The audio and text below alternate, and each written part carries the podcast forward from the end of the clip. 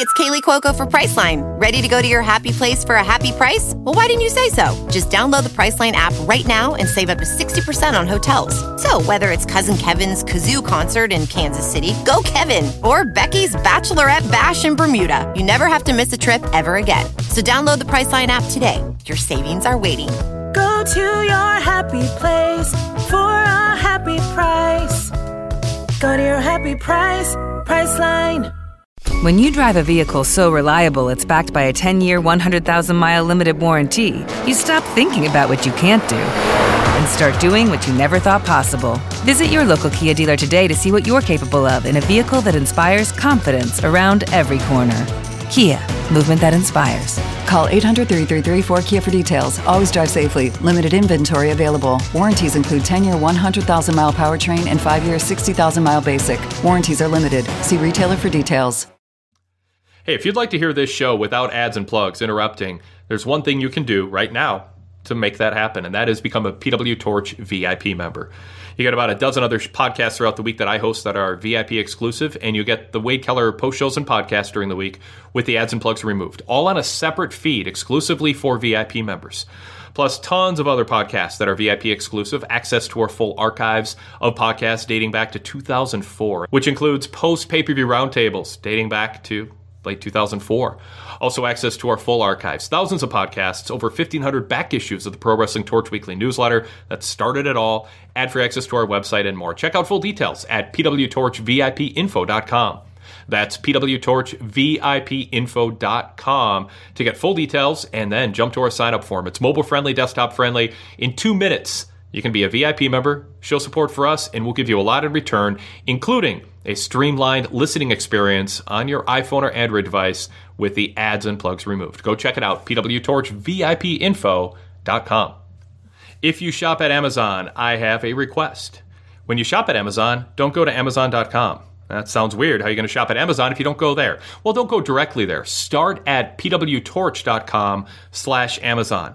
That's pwtorch.com/Amazon. When you go there, there's a giant Amazon logo. Click on it. It takes you right to the Amazon homepage where you were heading anyways, but that small detour tells Amazon, we sent you there.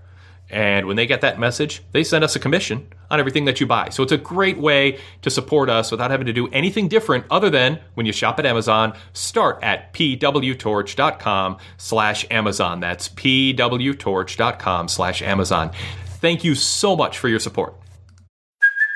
Hey, it's Kaylee Cuoco for Priceline. Ready to go to your happy place for a happy price? Well, why didn't you say so? Just download the Priceline app right now and save up to 60% on hotels. So whether it's Cousin Kevin's Kazoo Concert in Kansas City, go Kevin, or Becky's Bachelorette Bash in Bermuda, you never have to miss a trip ever again. So download the Priceline app today. Your savings are waiting. Go to your happy place for a happy price. Go to your happy price, Priceline. Hello, it is Ryan, and I was on a flight the other day playing one of my favorite social spin slot games on ChumbaCasino.com. I looked over at the person sitting next to me, and you know what they were doing? They were also playing Chumba Casino. Coincidence? I think not. Everybody's loving having fun with it. Chumba Casino is home to hundreds of casino-style games that you can play for free anytime, anywhere, even at 30,000 feet. So sign up now at ChumbaCasino.com to claim your free welcome bonus. That's ChumbaCasino.com and live the Chumba life. No purchase necessary. VGW. Void where prohibited by law. See terms and conditions. 18 plus.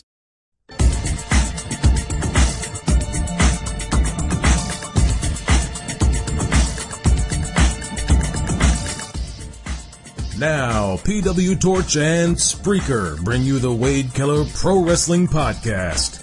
It's time for Wade's interview with one of pro wrestling's newsmakers.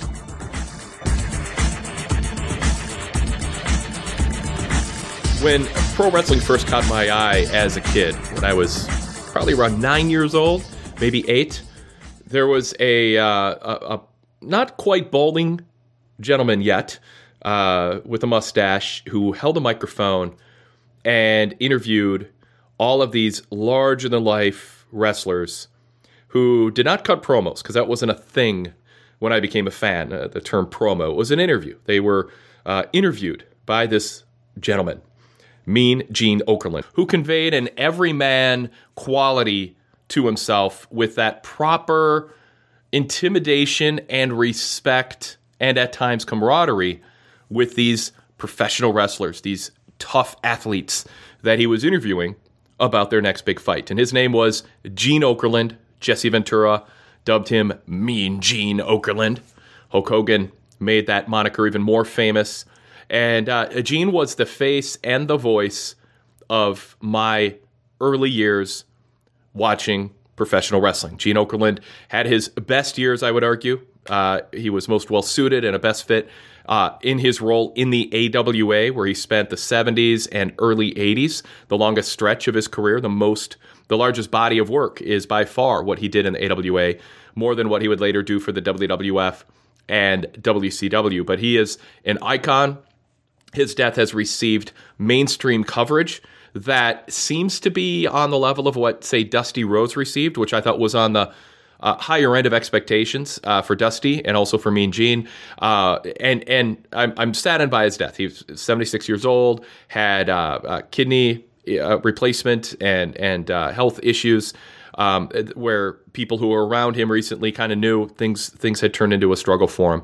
But boy, did he live a life of big travels in the pro wrestling industry, hitting all three of the big major brands. The AWA was part of the big three. It was the largest geographical territory from the 60s through the 80s, and then jumped to the WWF when Vince McMahon paid a lot of people who worked for the AWA to come work for him at a time when he looked at that vast territory of the AWA as a key to his success with national expansion.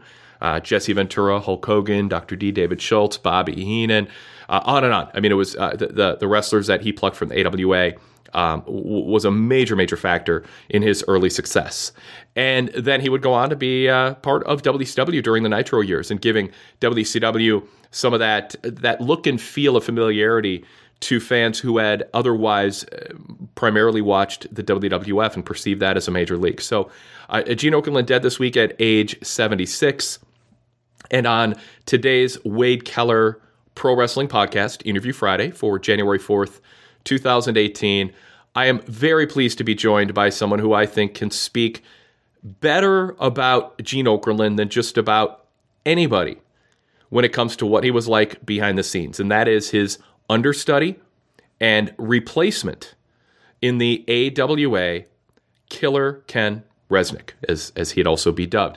Ken Resnick worked under Mean Gene Okerlund in the AWA, and then when Gene left, he replaced him and became the person who literally did what Gene Okerlund had done prior.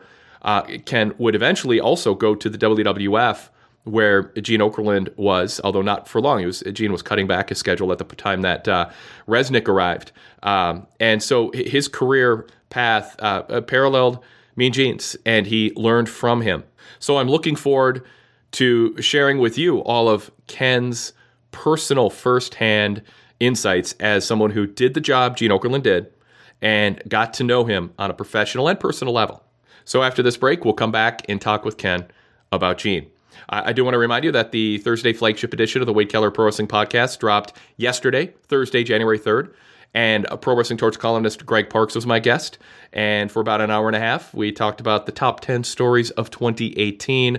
Greg on Twitter said this was one of his favorite podcasts he had ever done, and we've done a lot together, and he's done a lot, hundreds and hundreds of podcasts without me. I'm proud of it, too. I think you'll really enjoy it. Greg and I each came up with our own top 10 list, and we had some similarities at the top and then some differences as we got deeper into the top 10 list.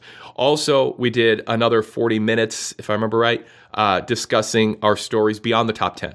So we didn't rank them necessarily 11 through 20, but what deserved honorable mention and why? Why didn't some of these stories make the top 10 list? But what was their impact anyway? That was a VIP exclusive after show that was part of the Wade Keller Hotline for VIP members yesterday also. So if you aren't VIP and you want to go VIP, the place to find out more about VIP membership is pwtorchvipinfo.com. pwtorchvipinfo.com. Decades of archives dating back to the late 1980s, including retro radio shows from the 1990s, from the early 90s, and also the Attitude Era. Also podcasts, thousands and thousands of podcasts and hours of podcasts dating back to late 2004. That means every WWE pay-per-view since late 2004, I've hosted a post-pay-per-view roundtable And you can listen to some of your favorite and least favorite shows or march through them chronologically to hear what we said the night of the event when you go VIP on our ad-free VIP website, accessible on your smartphone and on desktop. Our new podcasts that drop every day, there are between 2 and 6 podcasts per day, generally speaking, that are VIP exclusive, all available on our VIP podcast feed, which is compatible with popular podcast apps on iPhone and Android. And we walk you through it step by step with tutorials to help guide you if you're not tech savvy when it comes to subscribing to podcasts. Although if you're listening to us here, you will probably be just fine. All right, so don't forget, keep checking out PWTorch.com this weekend. We'll have coverage of Wrestle Kingdom, New Japan's biggest annual show, and also TNA's homecoming, Impact Wrestling's homecoming event on Sunday night, plus everything else going on in the professional wrestling world. Check out PWTorch.com every day for news, flashbacks, editorials, TV reports, and more. Same thing if you're a fan of UFC and the larger MMA sport. Our sister brand is MMATorch.com. Check that out for daily updates. And PWPodcasts.com is your home for written recaps and analysis of pro wrestling personality-hosted podcasts for the latest long-form summaries and analysis and highlights of podcasts that you might not have had a chance to listen to yet, or maybe you just listened to one and you want to see what our reviewers had to say about it. Check it out, PWPodcasts.com. All right, so right after this, Ken Resnick joins me. I'm excited about this. Really looking forward to you getting to hear these stories that Ken shares about Mean Gene Okerlund. With Lucky Land Slots, you can get lucky just about anywhere. Dearly beloved, we are gathered here today to... Has anyone seen the bride and groom? Sorry, we're here. We were getting lucky in the limo and we lost track of time. No, Lucky Land Casino, with cash prizes that add up quicker than a guest registry. In that case, I pronounce you lucky. Play for free at LuckyLandSlots.com. Daily bonuses are waiting. No purchase necessary. Void where prohibited by law. 18 plus. Terms and conditions apply. See website for details. Okay, round 2. Name something that's not boring. A laundry? Ooh, a book club. Computer solitaire, huh? Ah, oh, sorry. We were looking for Chumba Casino. That's right. ChumbaCasino.com has over 100 casino-style games. Join today and play for free for your chance to redeem some serious prizes. ChumbaCasino.com. No purchase necessary. Void where prohibited by law. 18 plus. Terms and conditions apply. See website for details. All right, Ken Resnick now joins me. He is a veteran AWA and WWF announcer. Ken, good to have you back on the podcast today. My pleasure, Wade. Good to talk to you. I just wish it was for a little better circumstances. Yeah, well, let's make this a celebration of what Gene Okerlund meant to wrestling fans, but also a realistic look at what the man was like behind the scenes to work with. Sure. And there's almost like a lot of people are focused on, obviously, his WWF days, and even hosting Tuesday Night Titans at the end of that show's run, and then WCW. That's natural. That's where he had the largest national audience.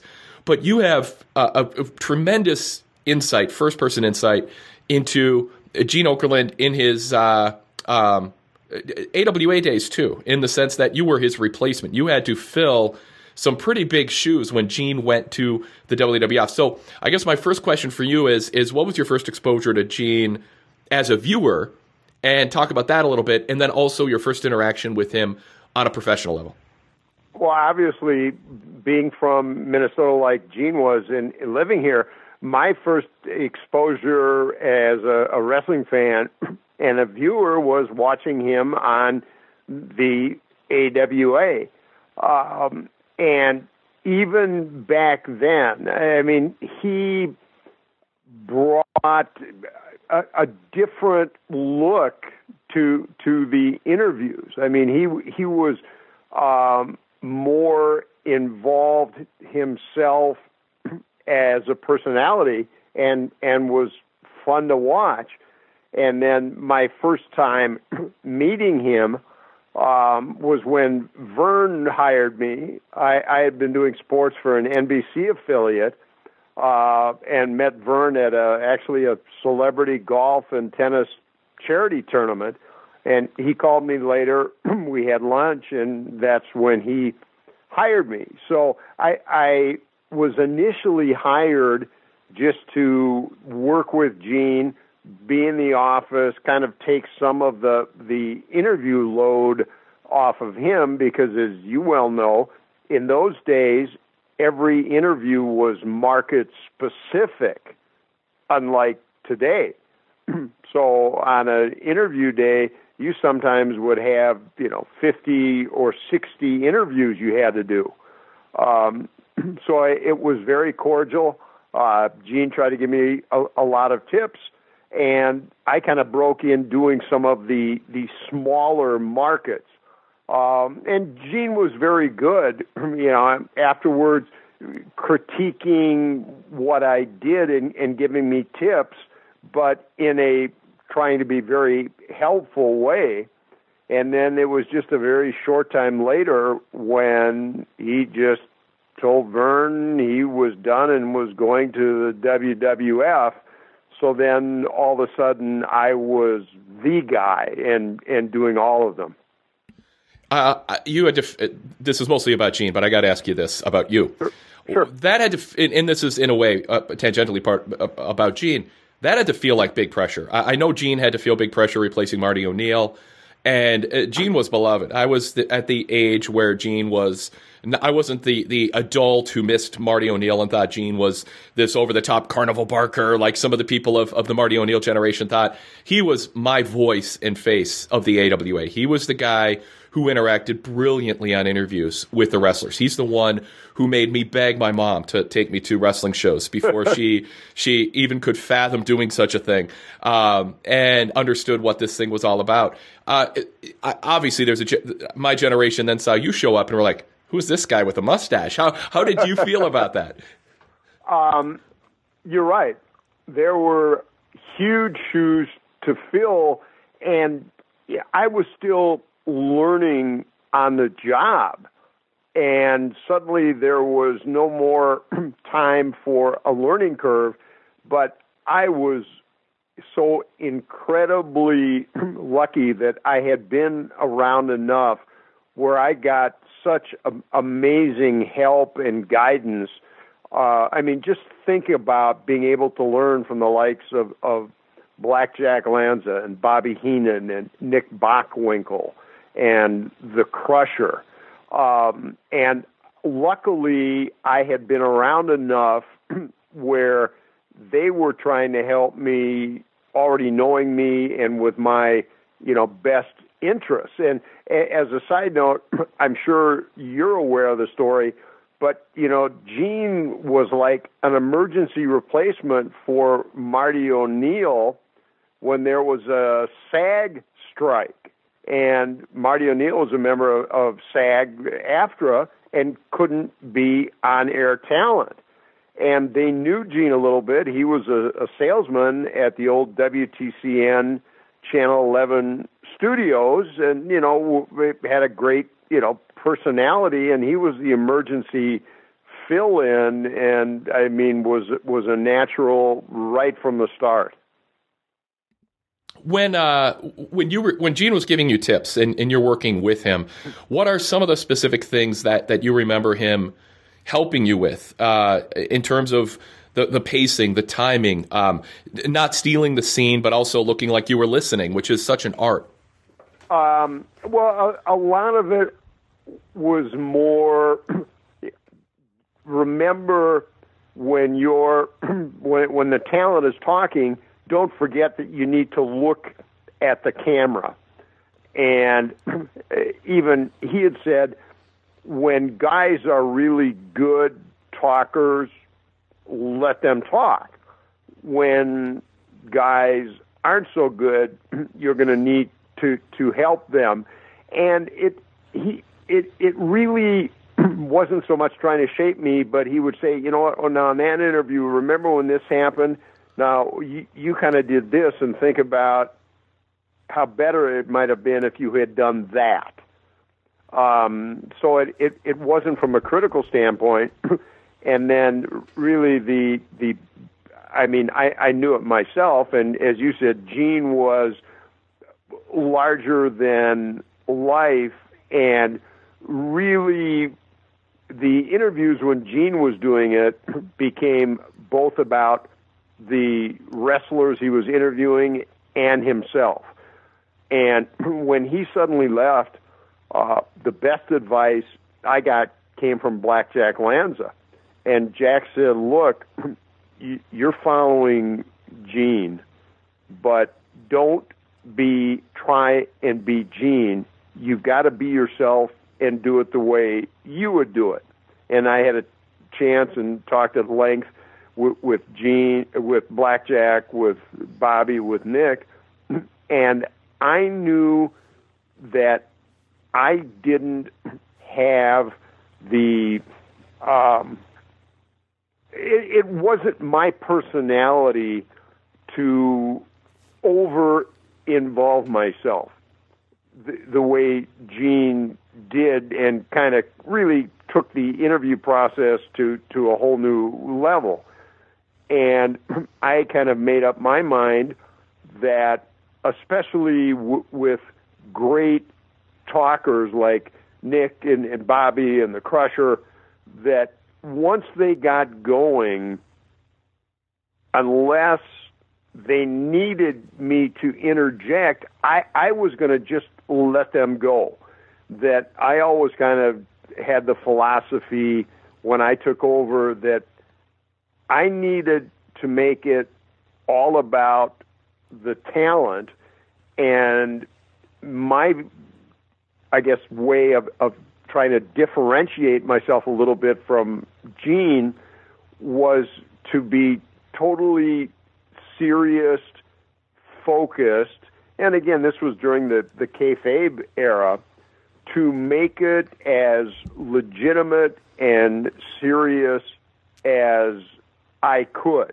And in fact, you know, eventually I kind of got away from it, but I use the philosophy, Wade, that when especially the big name talent would kind of get on a roll, unless they would say something really over the top one way or another, I purposely tried to not react, because I knew, and rightfully so, when I would watch interviews with Gene, I'm sure you did and the fans did, you would watch Gene as much as you did the wrestlers. So I tried to purposely not react as much to make sure the viewer kept their focus on the wrestler.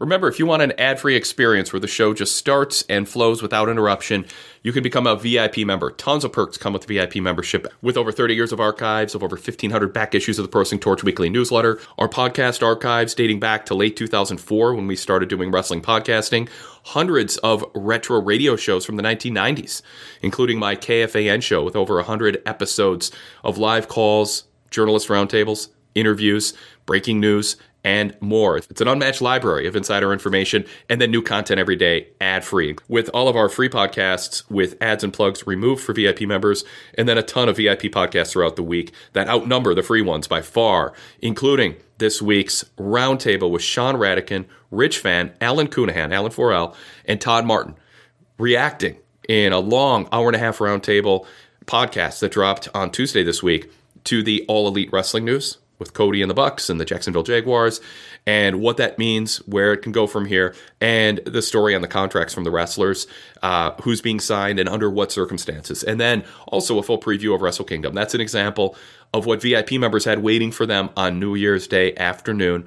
The Radican Worldwide breaking news hour-and-a-half analysis with four of the top analysts you'll hear anywhere breaking down those two major stories. So go VIP, pwtorchvipinfo.com.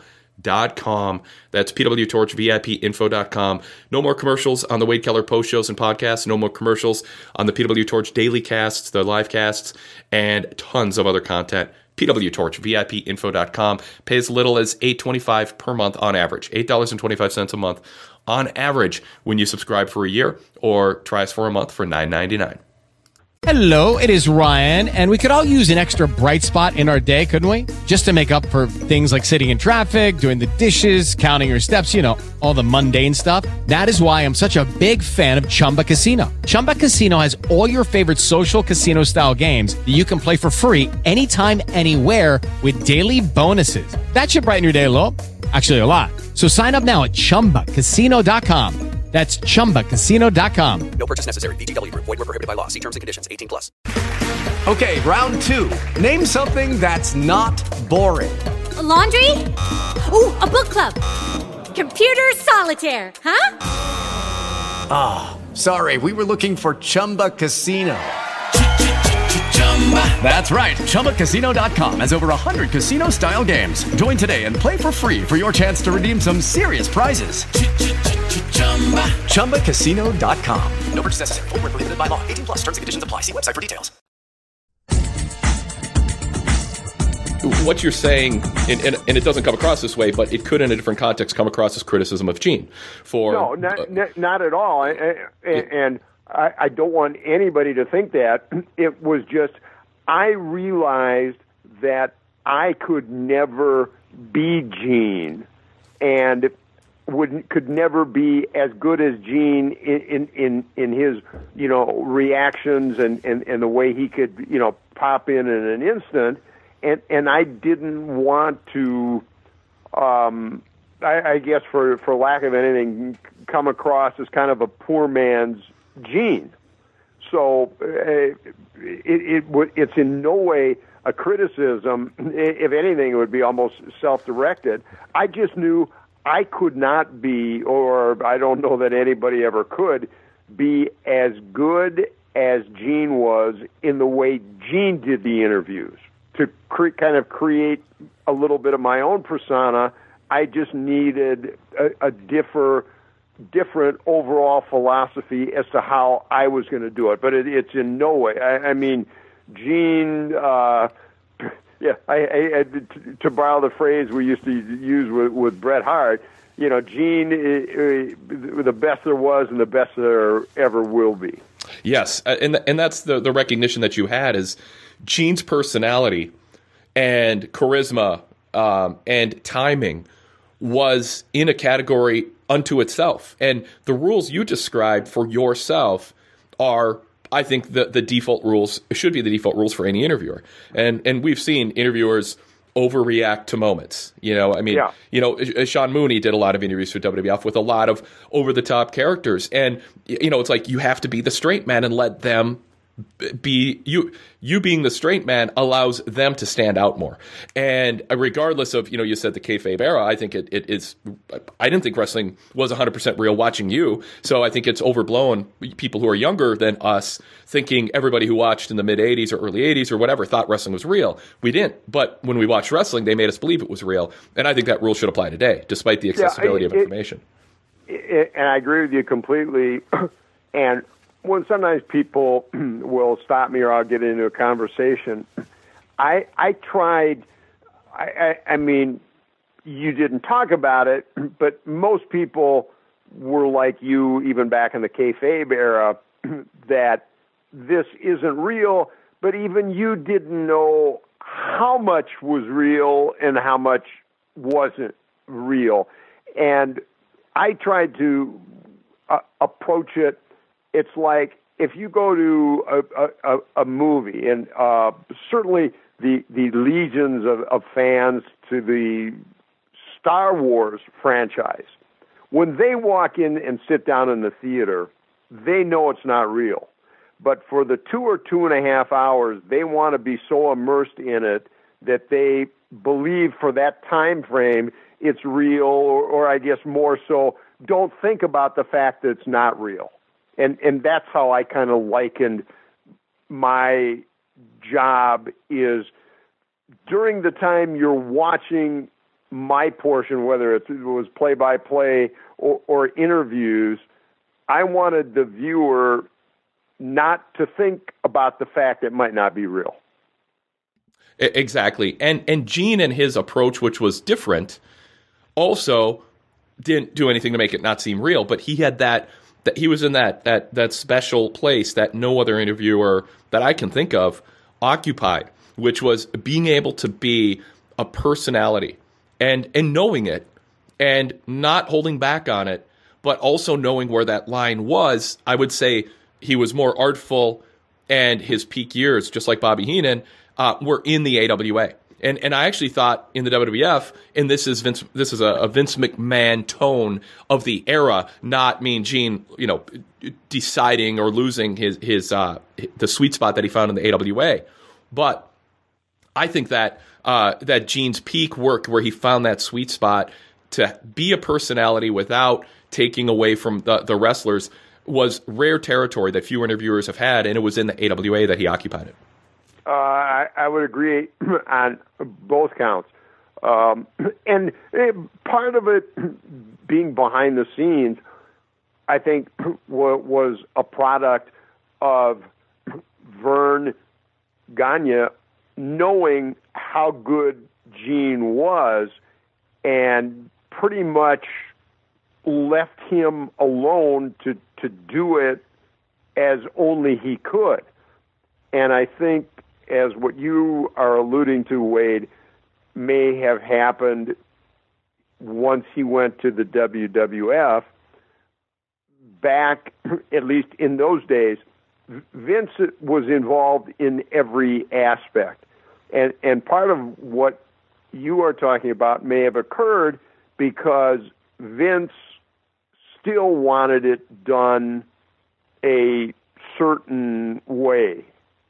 And it, like in any aspect of any job, if you would normally do it all your way and suddenly your boss says, well, yeah, that's fine, but I also want you to do it this way, you kind of, lose some of your focus, in that you have to be focused on not only your way, but how someone else wants it to be. Well, I want to go back to the AWA and then move forward to WWF afterwards and explore that in a little more detail. When you were observing Gene, we saw what was on air. What was off air? Paint a picture for me and the listeners of did Gene just sort of shut down and sit on a chair and wait for the next, when they take a break, for instance, or in between interviews if you're waiting for a wrestler? Or was he gregarious and engaging, or was he looking at notes or asking a lot of questions? Like, paint the picture of what that kind of a promo day or interview day was like. Oh, Gene was more towards the gregarious, interacting, with all the wrestlers, and telling stories and laughing. But at the same time, understand there wasn't a lot of that downtime because, market specific, there were a lot of interviews that had to get done. Nowadays, they don't really do the stand-up interviews anymore, but even the ones they do are national, where far more so. In fact, I think my record in WWF was one day at the Meadowlands, we did 111 interviews. But with the AWA, you still had to do separate interviews for the Twin Cities, for La Crosse, for Eau Claire, for Winnipeg, for Chicago, for Milwaukee, for Denver, for Salt Lake. So there was a lot of interviews. So it wasn't like, you do an interview and then have 10 minutes to kind of BS with everybody. You do an interview and it was kind of like, what's next? What's the date? What's the card? And you'd want to get right to the next interview. So there wasn't a whole lot of downtime. We generally would start at like 9 a.m. When I came on board, we were doing them out at the old Channel 9 KMSP studios, which doesn't exist anymore. And then we'd go to about 11:45 or noon, and then everybody would kind of go their several ways for lunch. And then we'd come back at 1:30 and start doing them again until they got done. So it was he was gregarious, interacted with everyone, but everyone was pretty much focused on the next interview, because the bottom line for the production people, for studio time, for the talent, everyone, the sooner we got done, the sooner everybody could go home. So there wasn't it was more focused than downtime. Absolutely, yes.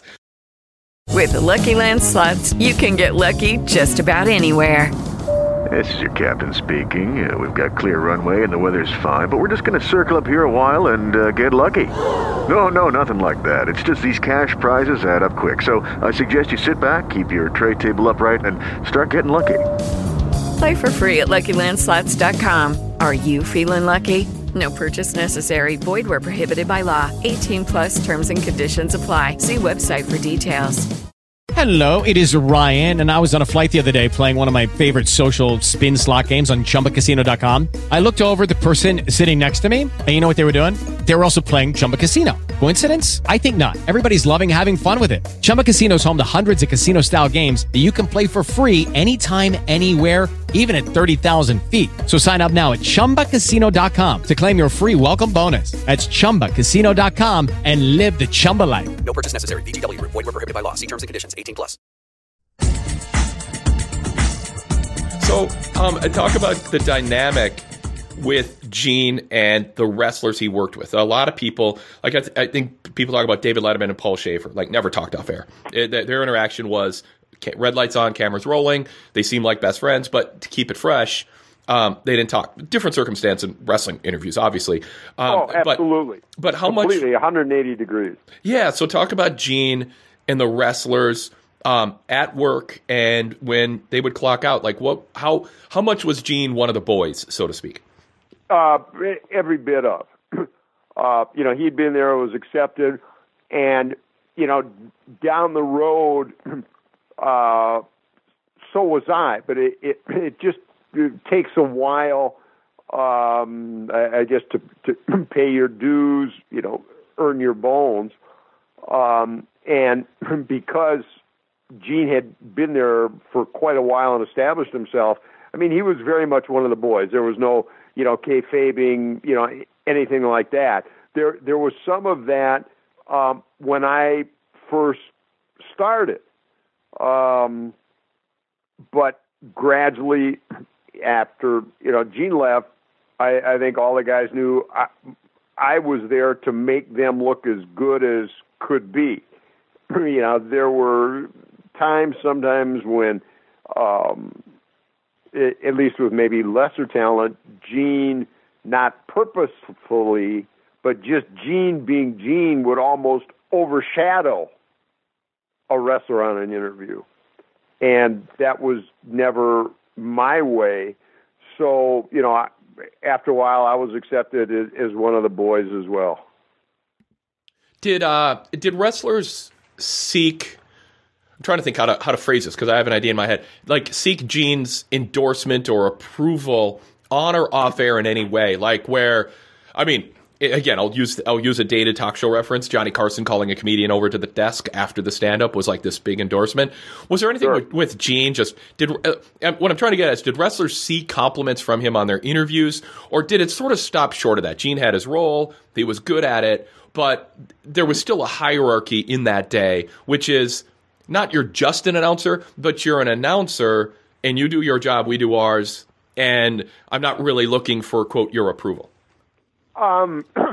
There wasn't a hierarchy involving Gene, and I don't think the wrestlers, would seek his approval because, unlike your reference to the Tonight Show with Johnny Carson, Gene or I didn't lay out the interviews or decide who was going to be interviewed.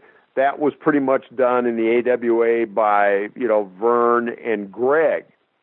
So there was no real avenue, for someone to try and ingratiate themselves to Gene thinking, I'll get more interviews this way.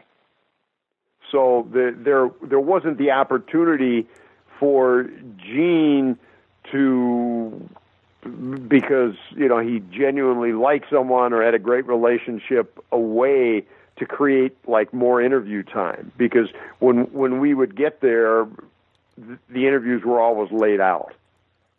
Was there anybody that you remember Gene not having chemistry with, either surprisingly only on air or even maybe tension off air, where you're like, okay, you know, Gene's going to hold back a little bit, or, you know, he's just going to kind of play it more straight, let them say their thing and move on?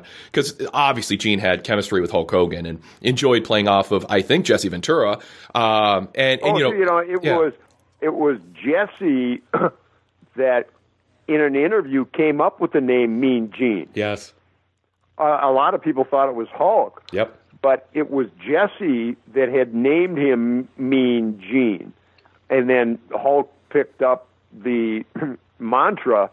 And I've always, just in the back of my mind, taken pride in, you know, moving forward, you know, I was the only one that really Hulk gave a name to that. I mean, fans still refer to me as Killer Ken, which Hulk just came up with on his own one day. And I think it was that, you know, Gene, Hulk, I got along great with Hulk. And it was Hulk's way of kind of, I think, putting me over, but almost the exact opposite of what you were talking to with wrestlers trying to gain approval from Gene. It was almost by doing that, Hulk was giving me his stamp of approval. I think, you know, the AWA in that era has a reputation for just being a great promo era, a great interview era. They weren't even, promo wasn't a word that really was utilized back then, I don't think, right, yep. Ken? No, it was just an interview. Yeah, exactly, and I like that. It's describing what, not a wrestler with a microphone doing a monologue, which is kind of a promo. It's an interview, and there's someone holding a microphone and asking questions and leading things in a certain direction and reacting. And the great promos predated Gene being the main guy holding the microphone and asking the questions. But part of that era being so good, and I would put it above any other interview territory. And I know Ric Flair and Jim Cornette and a number of others in that, Dusty Rhodes in that era were just fantastic. You throw Roddy Piper, early Roddy Piper in Georgia. But I just think the AWA is unmatched. I think it's number one. And I do think Gene was absolutely a part of that. And again, Marty O'Neill loyalists will push back a little bit. But I think Gene's chemistry and playing off the wrestlers like he did and being meek, or not, meek's not the wrong, he actually wasn't meek, but he knew physically he wasn't supposed to act like he wanted to act like he was intimidated by the wrestlers, but he also held his ground. And knew when to push back because he knew the promoters had his back, and if wrestlers did anything physically to him, that there'd be hell to pay. And he again, that was another line that he walked, where wrestlers were intimidating, but he didn't just cower in the presence of the heels when they bullied him, picked on him, or maybe even slightly implied physical intimidation. Oh, I think you're right. And again, it's what I talked about. He and that's something you can't really teach someone. I mean, Gene had that natural instinct about how to react to and play off. You know, Marty O'Neill, for the most part, was even before, I mean, I was aware of him and watched him, but he was like the ultimate straight man. You know, Marty O'Neill to the wrestlers was like Ed McMahon to Johnny Carson. Once in a while, Ed would kind of, through what he said or his reactions, almost be able to steal a scene or a bit from Johnny, but I don't think Marty O'Neill ever did that. He was the absolute ultimate straight man to the wrestlers. And even though Gene was smaller than most of the wrestlers, Marty O'Neill was even much smaller yet, so I don't think there was ever that kind of intimidation, threat, and I'm not saying that with any bodily harm, but within the body of the interview, because Marty O'Neill was just even smaller than Gene. With Lucky Land Slots, you can get lucky just about anywhere. Dearly beloved, we are gathered here today to... Has anyone seen the bride and groom? Sorry, we're here. We were getting lucky in the limo and we lost track of time. No, Lucky Land Casino, with cash prizes that add up quicker than a guest registry. In that case, I pronounce you lucky. Play for free at LuckyLandSlots.com. Daily bonuses are waiting. No purchase necessary. Void where prohibited by law. 18 plus. Terms and conditions apply. See website for details. With Lucky Land Slots, you can get lucky just about anywhere. This is your captain speaking. We've got clear runway and the weather's fine, but we're just going to circle up here a while and get lucky. No, nothing like that. It's just these cash prizes add up quick. So I suggest you sit back, keep your tray table upright, and start getting lucky. Play for free at LuckyLandSlots.com. Are you feeling lucky? No purchase necessary. Void where prohibited by law. 18 plus terms and conditions apply. See website for details. And it's such a sweet spot to hit again that I credit Gene with, which is not acting like you're not intimidated, but also not losing your dignity and your respect. And he found that spot. I mean, the Road Warriors pushed the limits in that regard. I mean, they were so physically intimidating. And when I think of you conducting interviews, I mean, the Road Warriors come to mind first and foremost. How did what Gene taught you and observing Gene help you with some of the bigger names that you interviewed during your time in the AWA? And are the Road Warriors on that list, and who else is? I'll be honest. I had been there a very short time, and the Road Warriors, I don't know if they were in Japan, but when I first started, they weren't around. So what the first interview I did with the Road Warriors, I was intimidated as hell. I'm sorry, they were scary guys. And more so because I didn't know them. And, you know, as we got to know each other and developed, you know, great friendships with, you know, Mike and Joe and Paul, it was different. But that first, there was no tips. That first interview, if I looked intimidated and a little scared, it was because I was. I mean, that's they were. Great. Yeah, I mean, that's the honest truth. And later on, I mean, we had some great interviews together, but that's the only wrestlers or talent that I can point to where I was at the very beginning interviewing them intimidated because of their size and characters. And the only other one that comes to mind was and towards the end, I loved interviewing the Road Warriors. The only person I hated to have to interview was Stan Hansen. and not because of anything else, but when he would twirl around that cowbell, I can't tell you how many times I caught it in the shins. Yeah. So, and I mean, not because he was trying to do it purposefully, but that was every time it was like, oh, yeah, I'd say I got to interview Stan Hansen. Oh, no. And I mean, it got to the point I was thinking, I should really pick up some just cheap hockey shin guards and put them on. And, of course, his excuse, which he would make with a wry smile, was, well, I'm terribly nearsighted. I can't see what I'm doing. So it's now it's your fault because I can't see. And I love Stan. I've hung out with him extensively the last few years in Waterloo. Forever, but everyone said, I mean, he was the nicest guy. But boy, that cowbell was, it was like, oh God, that's Stan. Yes. All right, so the news breaks within the AWA that Gene has given his notice. You mentioned that earlier, but I mean, I know you talked about your feelings on that. What's the mood in the company among the wrestlers? Like, I know a lot was going on at that time, and I don't have memorized in my head where Gene fell in the order of people Vince picked off. But it had to be a morale blow and a kind of shake things up a little bit, even though you had been easing into that role. It was. It was pretty sudden, and I think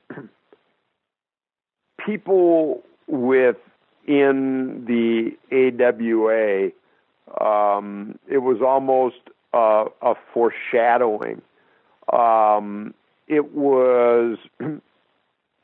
It served notice in no uncertain terms that Vince was coming right for Verne. In terms of, I think some of the talent secretly were happy because I think they thought, they could follow him to much greener pastures. But I think that was really, and again, I can't tell you, the order, but obviously, after Gene, Hulk, Nick, you could tell he was coming, and it was going to be to put it in, I guess, business terms, it was a hostile takeover. Yes. So talk about the time between Gene leaving and then you going to the WWF and the circumstances of that. And I got to ask you to tell the mustache shaving story again. Well, mine was a little different in that Vince didn't hire me away. It was the final show I did for the AWA was Wrestle Rock, and I just decided I was done, for a number of reasons. So I told Mike Shields, who was then, the producer, that I was done, and that was it. When I left the Metrodome that night, I don't think I ever even went back to the office. And I had talked to someone. It had been in the back of my mind. Before I got into television, I had been district sales manager for Chrysler Corporation, not dealerships, but for the corporation. And I had made inroads about going back to work for Chrysler. And Jack Lanza had already left. Jack was working with Vince and was an agent, and I think involved in a lot of other things. And Jack also worked in the office in the AWA. So Jack and I had become very, very close. And it was the Monday night after Wrestle Rock. Jack was on the road, but called me at home just to find out, what happened, what the finishes were, how everything went. And we talked, and I kind of told him, what had happened. And he said, well, anything else? I said, well, I quit. And he started laughing and didn't believe me. And I said, no, I'm done. And he was like, you're kidding. I said, no. And he knew a lot of the backstory. And he said, well, what are you going to do? And I said, well, I've already talked to him. I think next week I'm going to get together, and I think there's a good chance I'm going to go back to work for Chrysler. And he said, well, when are you going to talk to him? I said, next week. And he said, well, look, hold on. Let's talk when I get back to town. I'm coming in. I'll be back home tomorrow night. Either Tuesday night or Wednesday night. I don't know if there was a day between. And he called me a night later, late, and he goes, what are you doing for breakfast tomorrow? And I said, nothing. He said, great. He said, we'll have breakfast. I'll pick you up. And I said, well, I can meet you. He said, no, I'll pick you up. He said, I'll pick you up at 6:15 and wear a coat and tie. And I was like, what? Are you not 6 feet? I'm not getting up to have breakfast with anybody at 6 o'clock in the morning. And he said, I'm picking you up at 6:15. Wear a coat and tie because we're going out to see Vince. And I started laughing. I said, Jack, I've seen you pull ribs. You don't really think I'm this dumb, do you? And he goes, hang up. You call Northwest Airlines. Ask them if there's not an already prepaid ticket for you on the 7:20 a.m. flight to LaGuardia. And which I did. There was. I called Jack back. And he said, I told Vince you were available, that you had quit, and he wants to see you. So we did. We flew out to LaGuardia. So a lot of people think that I was another one that Vince came in and just hired away. And that's not the case. And we got out to New York, and they had a limo for us to take us up to Stanford. And when we got to the office, I kind of went through a bit of an interview process, I think, if you will. Again, not knowing the order, but I met with like Pat Patterson and Terry Garvin, George Scott, Arnie Skaaland. After each one, they'd take me back out to the lobby, then I'd go in and see the next one. And it was however the order. It was like, I think everyone gave their blessing and then went to the next higher up. And I think the last one I talked to was Arnie Skaaland. They took me back out, and then a while I got called into Vince's office, met Vince. And within the first, 2-3 minutes of meeting him, he kind of said, tell me about your mustache. And I was kind of like, it's above my lip, centered. I don't know what you want to know. You want to know when I grew it and everything. And he came right out and said, just so you know, and I even think he said, despite Gene, I hate facial hair. And then he just stopped and looked at me. And I said, well, I assume you're asking if everything else worked out, if I would shave my mustache. And he said, would you? And I said, yeah, I would. And that was it. Never said a word, and we talked for probably another hour. He just stopped, looked at me for maybe 30 seconds, opened his top drawer, pulled out a razor and a can of shaving cream and said, bathroom's right through that door. And I went in and shaved my mustache and came back into his office, and he just looked at me and he said, you showed me something that's important. You showed me you back up what you say. You'll start Saturday. And shaved it right in his office. You should have seen his secretary when I came out of his office. Oh, that's funny. Oh, that's funny. An hour later, and suddenly, the mustache I had was gone. Oh, that's hilarious. With Lucky Land Slots, you can get lucky just about anywhere. Dearly beloved, we are gathered here today to... Has anyone seen the bride and groom? Sorry, we're here. We were getting lucky in the limo and we lost track of time. No, Lucky Land Casino, with cash prizes that add up quicker than a guest registry. In that case, I pronounce you lucky. Play for free at LuckyLandSlots.com. Daily bonuses are waiting. No purchase necessary. Void where prohibited by law. 18 plus. Terms and conditions apply. See website for details. So you get there and Gene is there. Talk about how Gene seemed the same or different, and how it was different with your dynamic at this point, and how often you guys cross paths.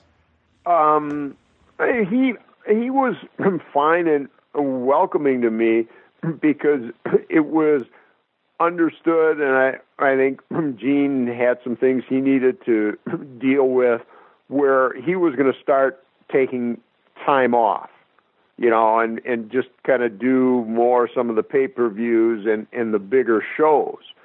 So there was, I'm certain that I was hired and would not have been hired if Gene hadn't been aware and was fine with it. So early on, when I saw Gene, it was always warm, welcoming, but because they were so big. And remember, in those days, we often ran 2 and sometimes 3 towns a night. So I would be working all the time, but in many instances, I might not even run into Gene for like 2 weeks. When you did bump into Gene, first, is it okay to say like why Gene was cutting back? Did he have other business things going on? Was it personal? Was it burnout? I think it was personal, and might have been a little burnout, and that's just speculation on my part. Yeah, because I know, like I said, one day we did 111 interviews. Yeah, that's crazy. And I was doing those where Gene was also doing, he had cut back, but was still doing a number of interviews. And so I can only imagine what it was like that year and a half on his own. And, with all the towns, when we did interviews, it was always a different city. It was in advance of a house show. So basically you were on a plane going somewhere every day. So, again, I think it was more either, personal and or burnout. Because, forget anything else, just flying and hotel, airport, airplane, hotel, arena, hotel, airport, day after day. That just wears on you on its own. And, again, I knew what my workload is when I got there, and Gene was still doing a fair amount. So I can only imagine what it must have been like, I think, in the year and a half. He was the only guy. Yeah. Oh, man. So how much interaction, if any, did you have with Gene going forward in the WWF, given your time there and then his part-time gig? How much did you cross paths with him? Well, like I said, not that much. Oftentimes it would just be, it could sometimes be 2 or 3 weeks. And when we were in the same building or for a same show, there wasn't a lot of downtime where you could just kind of sit down and BS, because when we would get to the arena, I would have this long list of things that I had to get done and taped, that as would he, in a different area and there were separate production crews. So, I might be doing 4, 5, 6 hours in one area, and he might be doing 4 or 5 in another area. So we would see each other, greet each other, talk for a little bit, sometimes talk about what was going on in the AWA. But there wasn't a lot of time there wasn't a lot of interaction, but it wasn't any sort of personal. It just, okay, hey, all right, we're going to roll tape in 5 minutes. Let's go. So in other words, we could be under the same roof, but just working in different areas of the building. And then it was like anything else. At the end of the night, everybody wanted to either get somewhere and have a drink or get back to their room and get some sleep. When you looked at Gene's work on WWF television at that time, what was different about it for people who only saw him in the WWF and haven't, didn't watch him in real time in the AWA or on YouTube or WWE Network? What was remarkably, if anything, what was notably different about Gene in the WWF that you picked up on because it was your vocation also? I think there was sometimes a little more overreaction to things. And I know it's a word you used, and I'm trying to think of a different word, but you know, I just can't come up with it. But there was also a little bit more of a comedic tone to some of the things. It's not the word I would like to use, Wade, but I just can't come up with anything that was analogous. Yeah. That there would be times where you would see an interview and you would kind of laugh. And I mean, not, you know, laugh with, not at. I want to make that clear. But in the AWA, that didn't occur. With AWA, it was sell tickets, get the wrestler over. And right. if it happened to be entertaining, which of course it always was, and I would argue more so, that was a side effect of doing things the right way. And I think in this applies just to WWF in general and Vince McMahon's approach to the pro wrestling product that a lot of people crave alternatives to, which is Vince thinks the entertainment isn't the selling of fights and getting wrestlers over in a sports-like athlete, I want to win a fight way. It's let's amplify the quirky aspects of their personality and have the interviewer ham it up more. Well, I think the best way, and I agree, the best way to phrase it, in the AWA, it was all about the house shows. And the hour of all-star wrestling was viewed, its only purpose was to sell tickets for the house show. I mean, back when Gene was there, when I was there, you know, there wasn't the secondary merchandising either. It was strictly solely about selling tickets.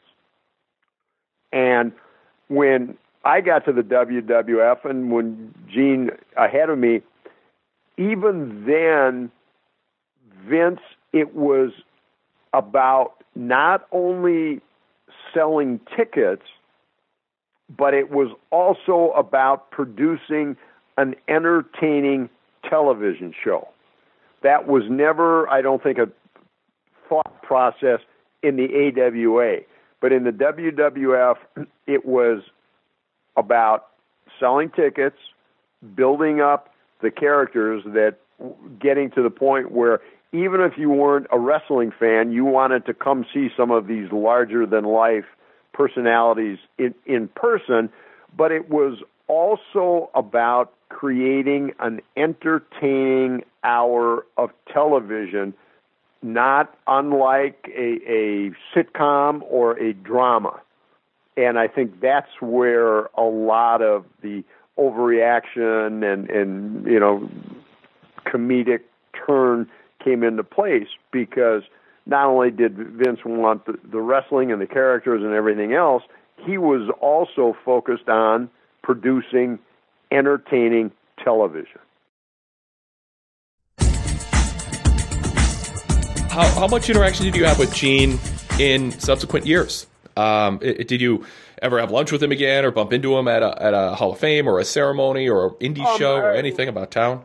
I would bump into him, you know, when he was back in Minnesota sometime, and it was always very warm and great. I mean, I like Gene. I mean, as I put on Facebook, I was just so sad to learn, but I was aware he was battling health issues. I mean, he had 3 kidney transplants, and I had heard at some appearance where he had been in a wheelchair, so I knew he was battling health issues. But I never, ever had any sort of interaction with Gene, be it, you know, AWA, WWF, post WWF,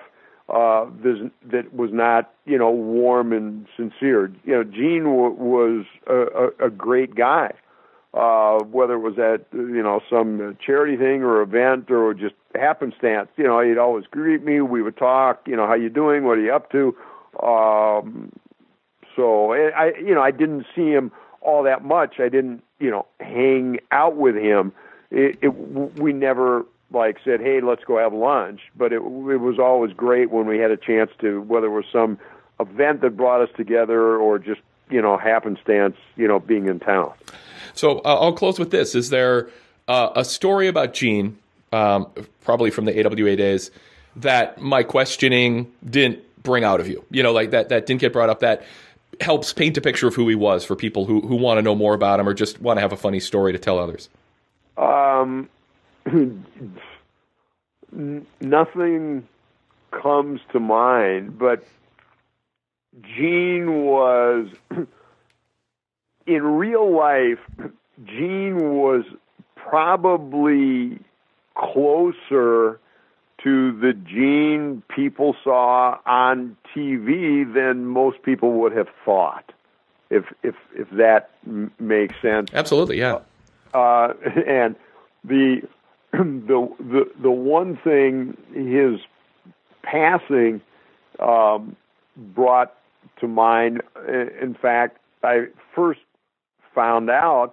I got a text from someone I think you know well, Ed Hellier, from Steel Domain Wrestling, here in the Twin Cities. He had sent me a text and he said, "Do you know anything about Gene Okerlund passing away?"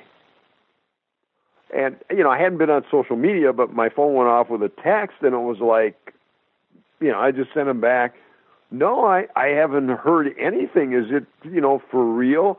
And then I went on social media and saw that the people posting it, that it was true. And then Ed and I texted, a couple times. I know Ed interacted with Gene. As you know, what an amazing job Ed does. Steel Domain as an independent here in the Twin Cities is now in its 20th year. But the one thing, when we were texting back, and I kind of realized that looking at a lot of the pictures that people have sent me over the years and through social media, that the majority of the wrestling pictures I have, in a lot of them, I'm the only one still alive. Wow, yeah. I mean, if you think, with Gene and Kurt, Roddy Piper, the Macho Man, Nick Bockwinkle, Bobby Heenan, Crusher, Mad Dog, literally, Andre, I look at the pictures, Bruiser, Brody, I look at a lot of Jerry Blackwell, a lot of the pictures I have, Buddy Roberts, Terry Gordy, Hawk, it was I'm the only one still left alive in these. As I texted to Ed Hellier, it was maybe I better stop buying green bananas. And a lot of it, is just the wear and tear the business took, but it was, it was, Gene was just still like Hulk back in the glory days, I guess you can call it, where it was still, more wrestling than sports entertainment, was just one of the huge, bigger-than-life characters. And, I'm thinking back, really, from that time, Hulk is really the only larger-than-life one still with us. Wow. Well, on that... Wade, we're getting old, bud. On that somber note, Ken, I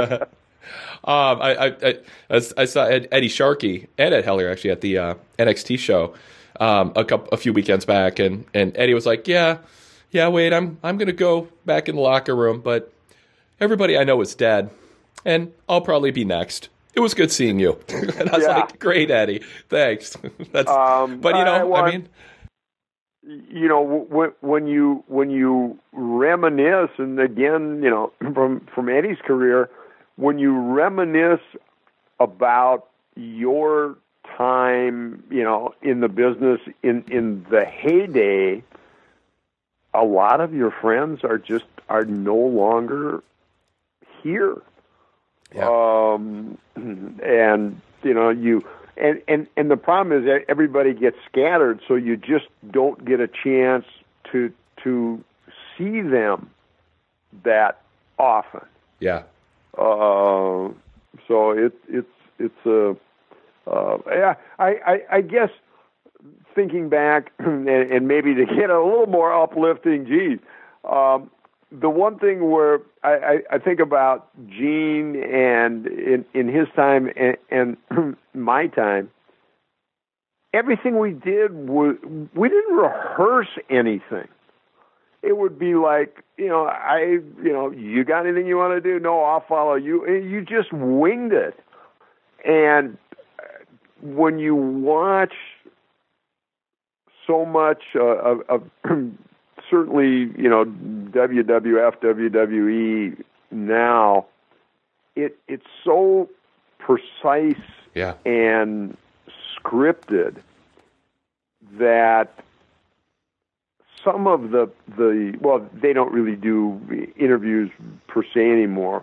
But even, you know, what they do in the ring, you can tell it's so scripted that a lot of the passion is out of it, where talent is trying so hard to remember what they're supposed to say, when they're supposed to say it, how they're supposed to say it. And I think that's one of the reasons that you don't see the real larger-than-life characters emerging anymore.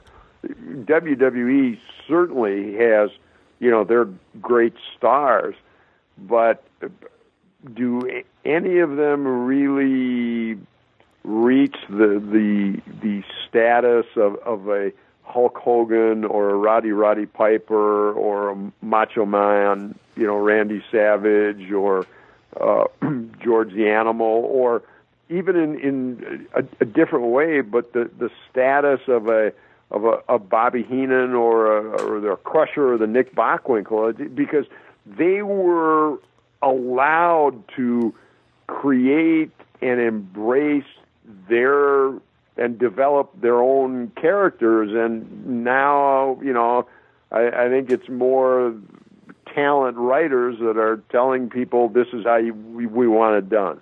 Well, I think pro wrestling at its best and worst is when it's more improv than scripted. And WWE and Vince McMahon specifically have chosen to not risk the bad, even if it's a small slice of compared to it, pro wrestling at its best, to have a more controlled environment. And, you know, the live TV aspect of it and, you know, worrying about sponsors and network executives and all that, they've made that calculated decision. But that lack of authenticity is a loss for wrestling fans. And I think fans crave a sense that the wrestlers are watching are, yes, an amplified slice of who they really are, but nevertheless part of who they really are. And that is what the 1980s interview era was. It predates that too, but Gene especially.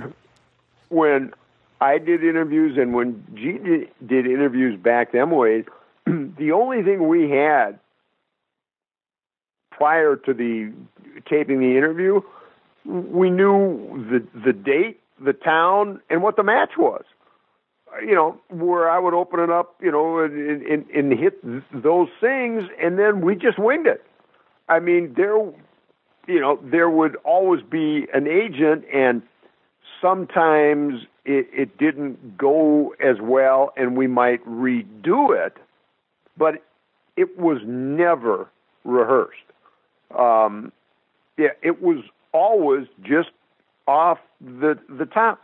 Sometimes, you know, I would always say, do you have anything special? And they might say, you know what, ask me about this, or, you know, I want to hit this or that. But we just winged it. It just... How often did you redo it? Very seldom. Like one out of 50 or 1 out of 10? I would say maybe overall maybe 1 out of 15 to 20. And a lot of times Gene or myself would make the call in that we would get done with the interview and I would think, we can do better, or, I can do a better job of bringing out the intensity, or it wasn't like the agent there saying, you got to redo that. A lot of times we would do one and I would look at the talent if I didn't feel if I didn't think we sold a lot of tickets in that interview, or develop whatever we were trying to, I would look at the talent and say, you know what, you want to do that one again? And then, usually they would say, yeah, so like I say, maybe, somewhere between 1 out of 15 or 20. I mean, it was redoing an interview was far more the exception rather than the rule. Well, Ken, you have followed the script that I gave you for this podcast very well. It is only our third take. The first 2 hours I wasn't happy with, but I really appreciate you sticking with me here on the third hour and following the script precisely. I think it made for a better podcast. You are so bad. Ken, great catching up with you. Thank you so much. I just thoroughly enjoyed this, and I'm sure the listeners will too, getting a better idea of who Gene was and in such what I wanted to emphasize and do, because there's just such an, as I said at the top, so many people remember him from a time when I don't think he was at his peak. He was, people have an affection for him and fond memories and all that, but he was so, it's like Bobby Heenan in the AWA. He was so good in the AWA, and you as a person who had to step into his shoes were great at conveying what made Gene unique in the position that he was in. Thank you. Yeah, it's like I say, in terms of talent, behind the mic, I don't think whatever direction wrestling ends up going, to me, in terms of people I work with more as an announcer type, not talking about wrestlers, I don't think there will ever be another Gorilla Monsoon, Bobby Heenan, or Gene Okerlund. I just don't think there ever will be. Yeah. Yeah. Well put, Ken. Thank you so much. I expect we will talk again, and hopefully it's under positive circumstances. Heck, this was positive. Remembering somebody who lived it well into his 70s and lived a rich life and did something he loved, this was a positive thing to give time and attention to that. Oh, Wade, it was my pleasure, my friend. Anytime. Thanks, Ken.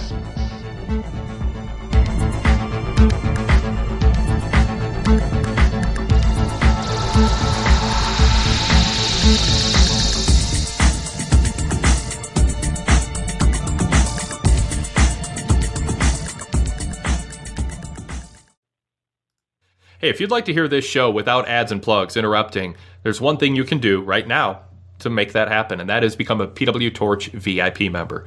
You get about a dozen other podcasts throughout the week that I host that are VIP exclusive, and you get the Wade Keller post shows and podcasts during the week with the ads and plugs removed, all on a separate feed exclusively for VIP members.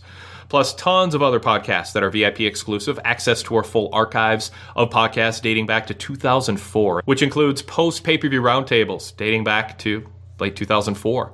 Also access to our full archives, thousands of podcasts, over 1,500 back issues of the Pro Wrestling Torch Weekly newsletter that started it all, ad-free access to our website and more. Check out full details at pwtorchvipinfo.com. That's pwtorchvipinfo.com to get full details, and then jump to our sign-up form. It's mobile-friendly, desktop-friendly. In 2 minutes, you can be a VIP member, show support for us, and we'll give you a lot in return, including a streamlined listening experience on your iPhone or Android device with the ads and plugs removed. Go check it out, pwtorchvipinfo.com. If you shop at Amazon, I have a request.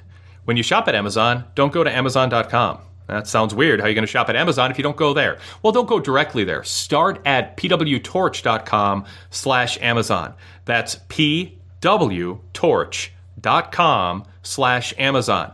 When you go there, there's a giant Amazon logo. Click on it, It takes you right to the Amazon homepage where you were heading anyways, but that small detour tells Amazon, we sent you there. And when they get that message, they send us a commission on everything that you buy. So it's a great way to support us without having to do anything different other than, when you shop at Amazon, start at pwtorch.com/Amazon. That's pwtorch.com/Amazon. Thank you so much for your support.